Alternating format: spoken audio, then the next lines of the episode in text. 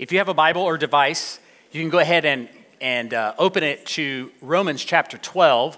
And I promise you, we're going to get there in a few moments. My name is Chris. I'm one of the elders, one of the pastors here at the church. If you're visiting with us, we are very grateful that you're here. Uh, this is a spiritual family, and we try to behave that way. Um, it's not, church is not something you go to, church is something you are. And so this is a meeting of the church uh, and the church being the people of God. Have you ever, speaking of church, have you ever in, invited someone to church and thought to yourself, I sure hope nothing weird happens? oh, so I'm talking to the right crowd. Uh, to be fair, the church as a whole has done a lot of weird things. Uh, sometimes they've done them as an effort to fit in, and sometimes they've done them in an effort to stand out. Um, Brother John, uh, my father in law, pastored here for 27 years, uh, Donna's dad, he used to tell a story about leading a prayer meeting, and this, uh, this lady showed up holding a bird cage, uh, and it had a bird in it. It was a, a dove. And as she walked into the prayer meeting, they all looked suspiciously her way, and she said, I'm bringing the Holy Spirit with me. Uh, these days, we call those uh, emotional support pets. But uh, she just hauled the Holy Spirit around with her.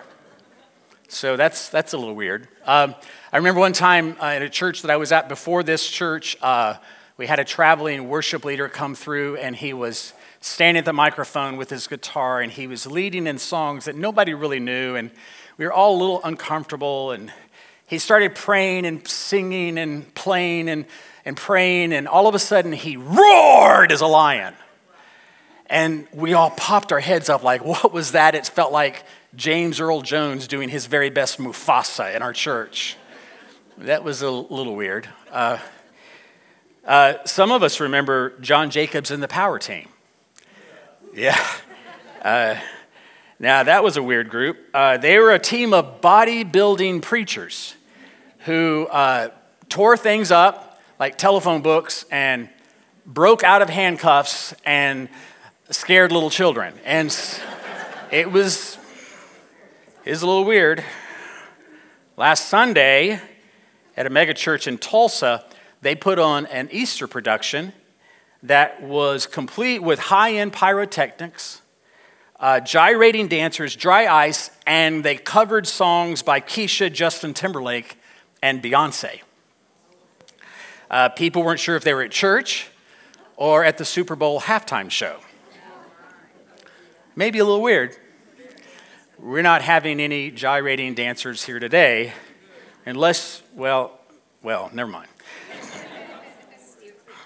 the fear of being weird has caused a lot of church leaders to think the way to reach people means we have to be relatable, where we make God relevant and show that we're not that different and that we're not out of touch and to explain that our beliefs don't fall too far outside the mainstream.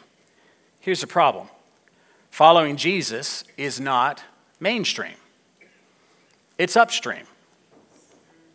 God is not culturally relevant, He's holy.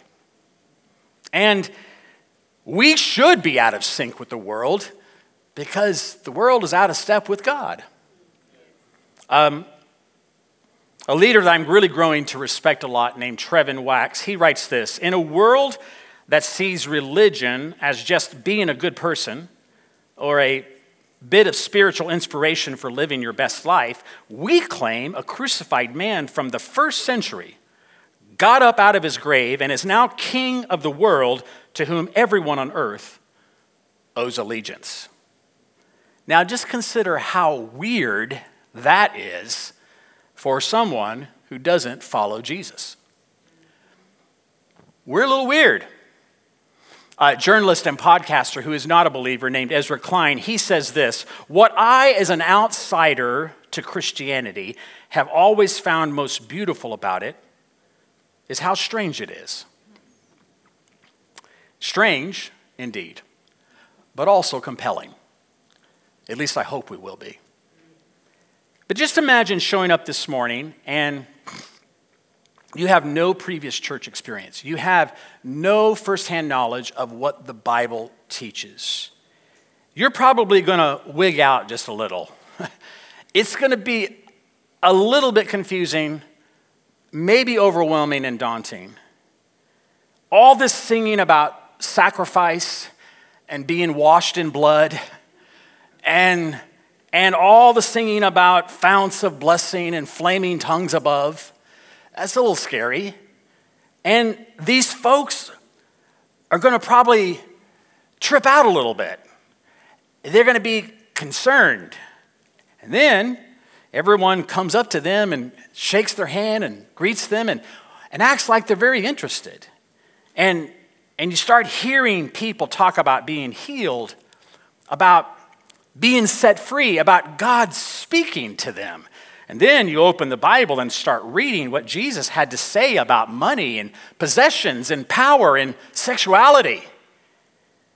And then you marvel at the obvious joy that this group of people has about an innocent man being nailed to a cross. I'd say it's a little weird. To the uninitiated, it's outside the norm. It's strange. In Peter's first letter, he writes about the church, and I think he pegs it pretty well. He writes this in 1 Peter 2 9. I know we'll get to Romans 12 later, don't forget. But you are a chosen generation, a royal priesthood, a holy nation, a peculiar people, that you should show forth the praises of him who hath called you out of darkness into his marvelous light. Now, we all sitting here today would probably define the word peculiar as something that's odd or strange, certainly uncommon. But when the King James Version was translated in the year 1611, the word peculiar often referred to something belonging to someone, as in property that belongs to someone. And so Peter is not really saying that we are odd, but he is saying we belong to God. That we are his own special possession. But here's the thing the fact that we are God's own possession makes us odd. It makes us a little weird it makes it strange for people that don't grasp that.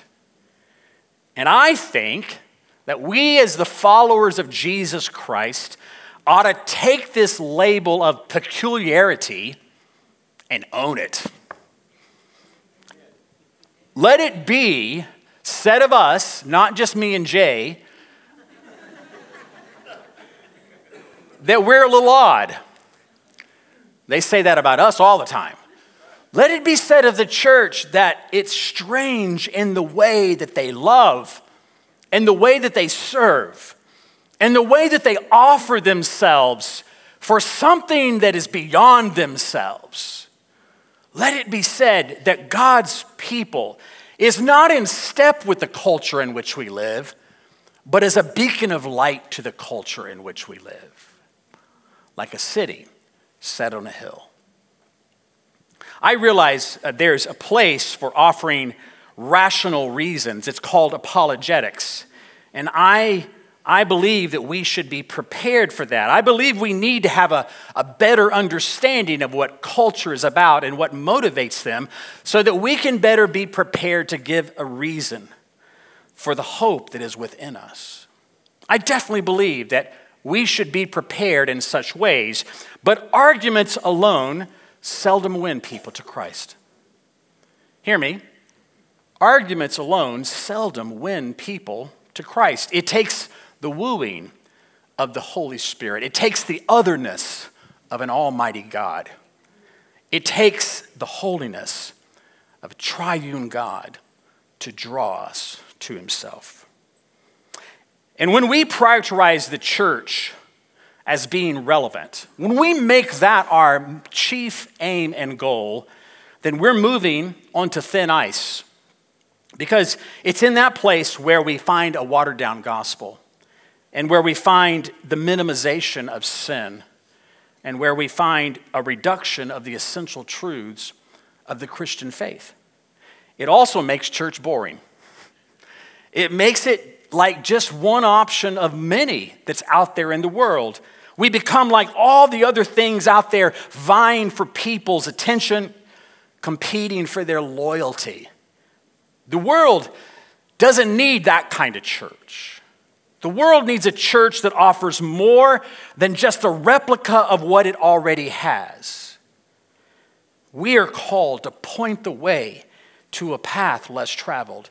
We are called to offer hope for a journey seldom taken. We are called to help people see the light that they too can be brought out of darkness and into marvelous light. Now, when I say that we should own our peculiarity, I'm not talking birdcage kind of peculiarity. All right? I'm not talking trinket kind of curiosity. I'm not talking being weird for weird's sake. You know, people that do that, they just, it becomes a part of their brand to, to be weird. I'm not talking about being strange just to be noticed by your peers or to stand out. I'm talking about being the kind of different that makes a difference, the kind of noticeable change in your relationship uh, to the Lord and your marriage and the way you raise your children and the way you do your job and the way you don't cheat on your taxes and the way you bless another neighbor, and the way that you go out of your way to prefer someone, and the way that you're friendly on the interstate. that just came out of my mouth. I'm talking about being different in a way that makes an appeal to people to come be different with us. I'm not talking about being weird to weird people out. Amen. But I do still think the bigger challenge for us today as the body of Christ in this post Christendom, post modern, secularized, self made, self determined, self identifying world is to be the church of Jesus Christ. And to make a statement with how we live our lives that we need to stand out more, that we need to be peculiar that people need to be inquisitive as to why we are the way we are and why we live the way we do and what gives hope to us the way it seems to give hope.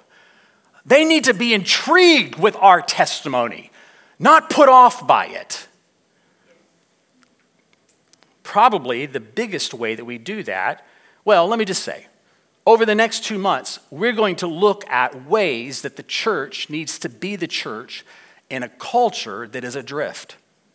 We're going to look at some distinctions that God has called us to and how we can resonate with the Spirit, resemble the God that we serve, and attract those that need hope and life in their lives. The way we're going to do it today is to see this one distinction that we are called to be a community of loving relationships in a culture of expressive individualism. We're called to be a community of loving relationships in a culture of expressive individualism. Now, what does that mean? Well, America is known for its rugged individualism. We pride ourselves in it. We pride ourselves in pulling ourselves up by our bootstraps and, and being successful, doing it our own way. The guy that sings of New York, New York, what's his name? Frank Sinatra. I did it my way. And he's proud about that.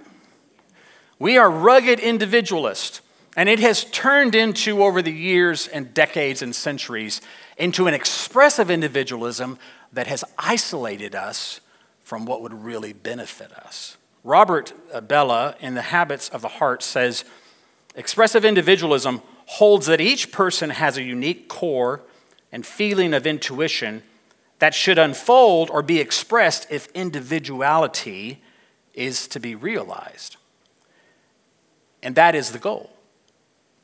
They promote that each individual should find out who they are, that individualization is the ultimate goal of human life. Now, I'm turning the thermostat up. Are y'all cold? Yeah, thought so. I can control almost everything here.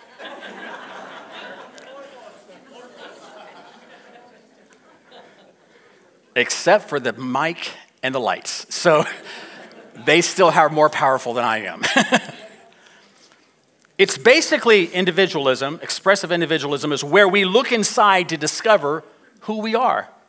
We look inside first and then we look at everyone around us to validate what we've discovered. And if you don't validate what I've found out to be true about myself, then you're a bigot or you hate me.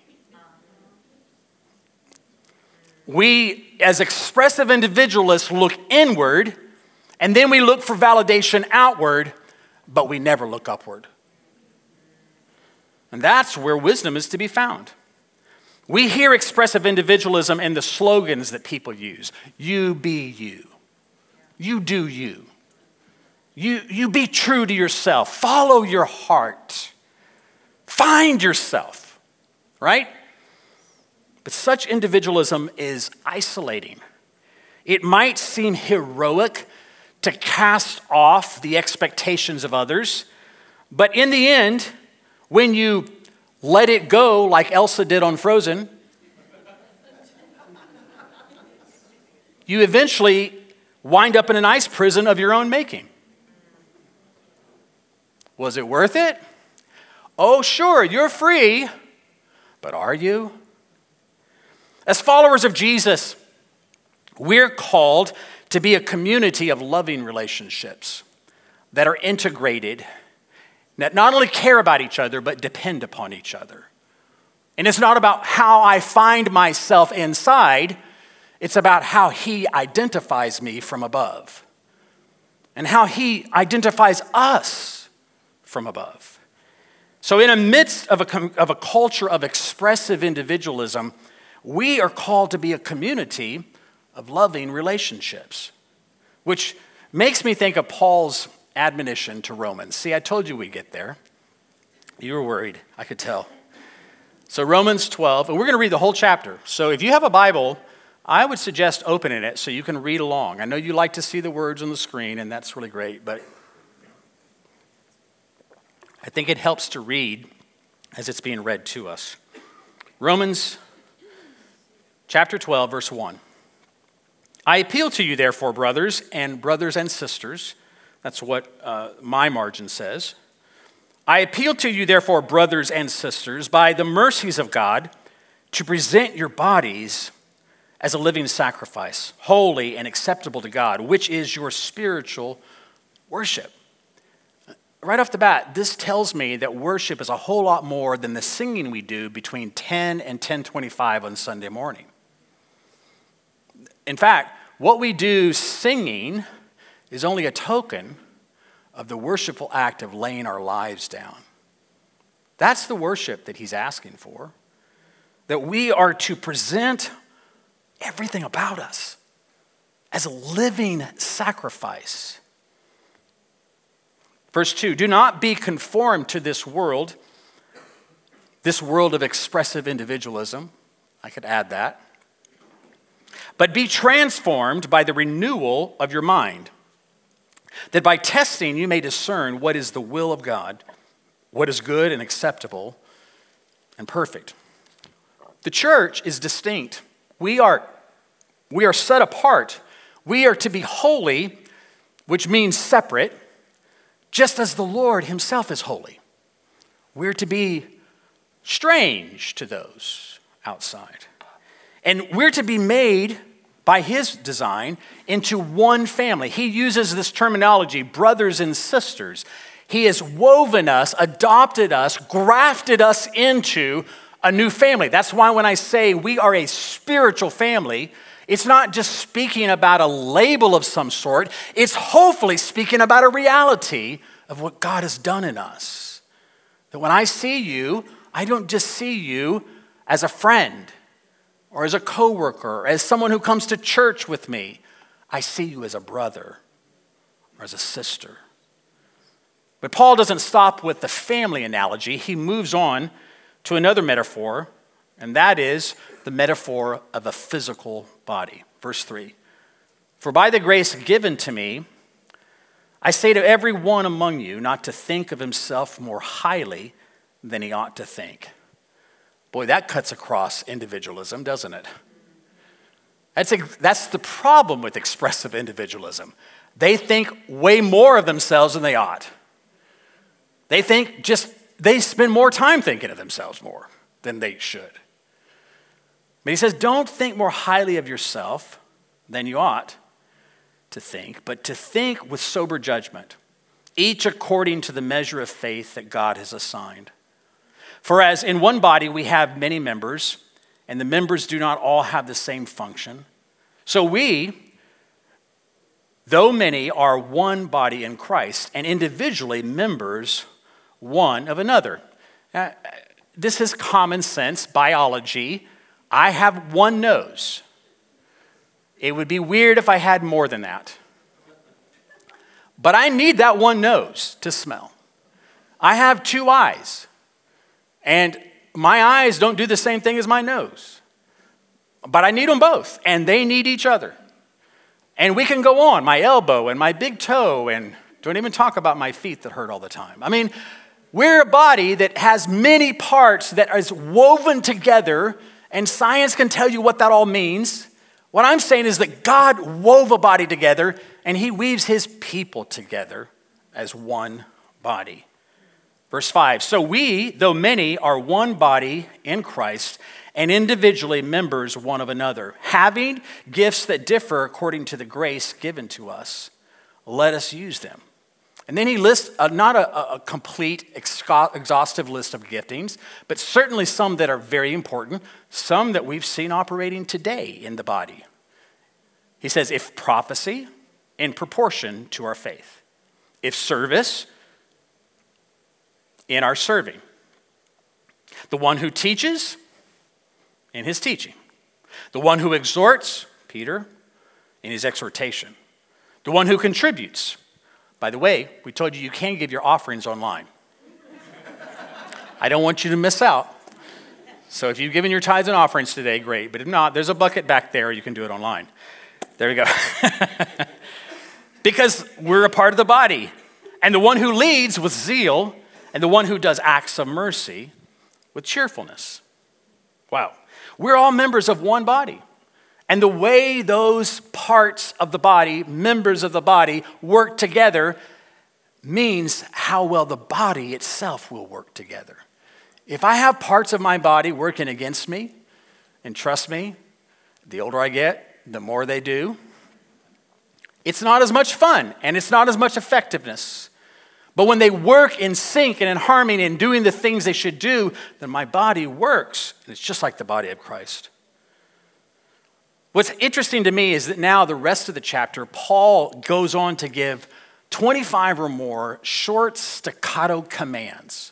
Like pow, pow, pow. Oh, wow, sorry. Pow, pow, pow, pow. Got your attention, didn't I? He is, he is dropping some wisdom.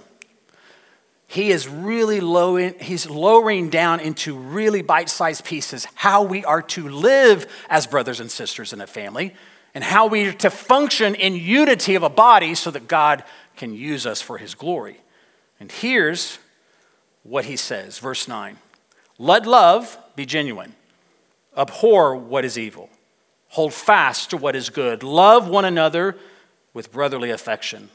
Outdo one another in showing honor. Do not be slothful in zeal. Be fervent in spirit. Serve the Lord. Rejoice in hope. Be patient in tribulation be constant in prayer. Contribute to the needs of the saints and seek to show hospitality. Bless those who persecute you. Bless and do not curse them. Rejoice with those who rejoice. Weep with those who weep. Live in harmony with one another, and do not be haughty, but associate with the lowly. Never be wise in your own sight.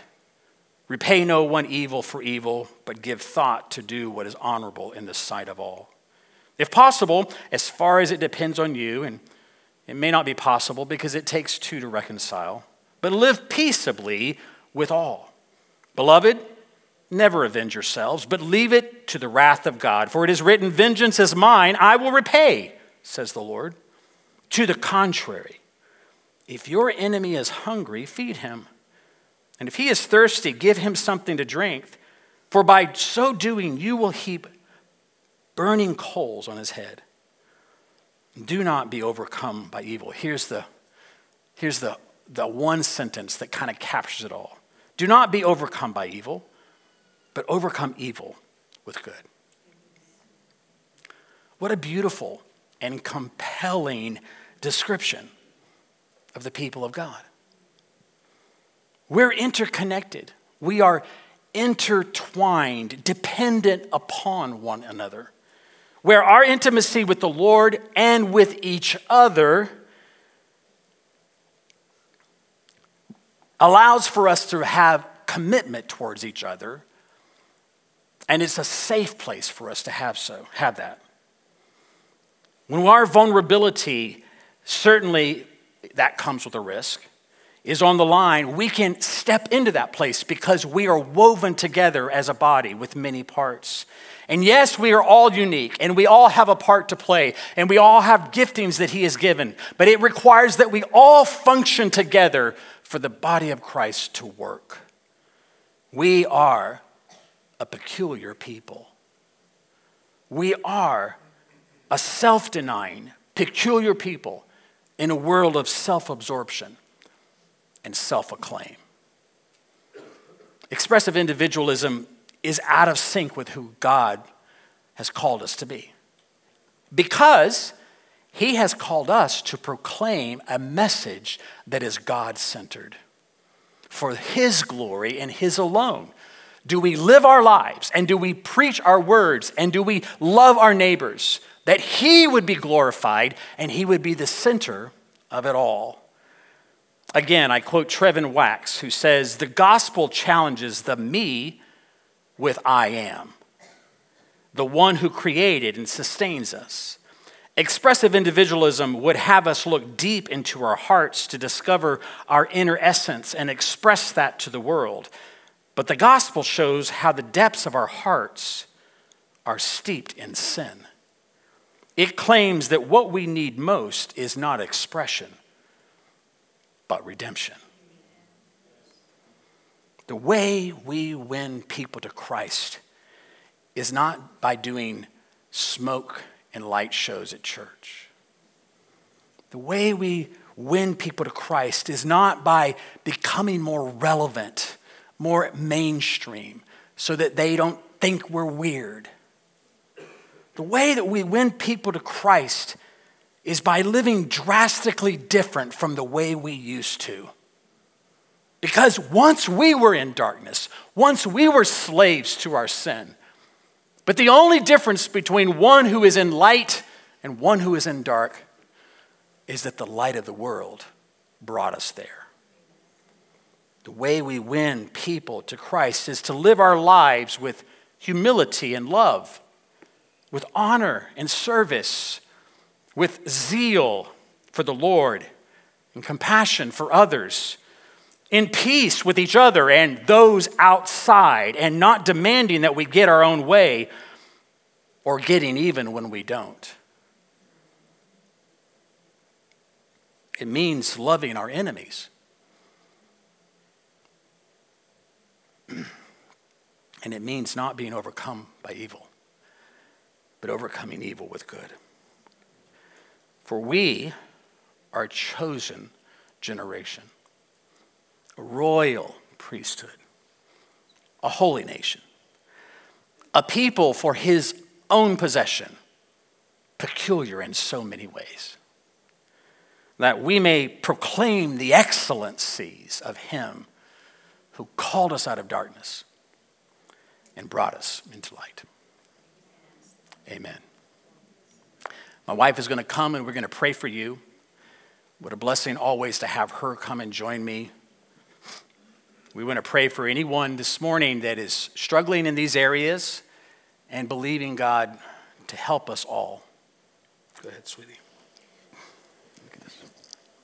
The, the concept of us being a spiritual family, a community of believers who are living counterculturally, um, always makes me go back to the original word about fellowship, which is koinonia. And inside this word is another use of the word, and I don't I'm not going to pronounce this correctly, but it's kalos kagathos, and it means the good and the good. And it says that through fellowship, we are good inwardly with God, and then we can do good outwardly to others. And that we, there really isn't any good out there if there's not any good in here. That's right. And I think sometimes in our effort to not be peculiar, we focus on just doing good as though the actions speak louder than the heart. Wow. And they don't. I don't know how many times I hear someone say about someone else, they're doing good things. And I'm looking at their life of pain and unforgiveness and disappointment, and I think, really? They're, they're doing something good?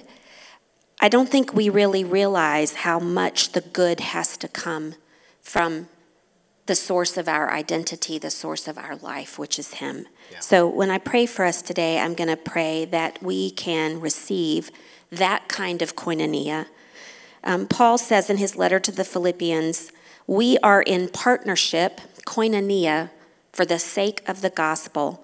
And this is not just feelings, it's action. Yeah. Let's pray together. Thank you, Jesus. Father, thank you for reminding us who we are and where we came from, or who we could be. Hmm. Thank you for reminding us that the, the individual is what you created, but we don't get to be an individual apart from you, your work in us, in our lives. The uniqueness comes from you and not from us. That's true. And so we don't have to preserve it or defend it or explain it or define it. We just have to say yes to you. Father, I pray that our individual lives would come together in koinonia with people who are hungry for you, who are trying to love you, trying to see what that means in, in day-to-day life, and that we could come together for the sake of the gospel. That it would do good to us so that we could do good in the world. Yes, Jesus. We could live lives that are different to make a difference, like Chris said. Maybe there's not enough strangeness in our lives, Lord, to separate us out as the people of God. Or maybe we're just busy enjoying being strange instead of being effective. I pray, Lord, that you would touch each heart, that you would line us back up with your plumb line of truth, that you would amend us even as you're transforming us Yes. So that we could receive all that you are and that that would be how freely we give that we would manifest in new ways how much we belong to you your peculiar people That's right. father thank you for continuously drawing us up into you into maturing in christ into being purposeful in the way we live in being holy we depend on you not just to draw this line, but to help us live to it, Lord. Yes, Lord. By the power of your Spirit, cause us to be obedient. Yes, Lord. In Jesus' name, Jesus, you said that we are the light of the world, like a city set on a hill, that we're to shine light that would draw people unto you.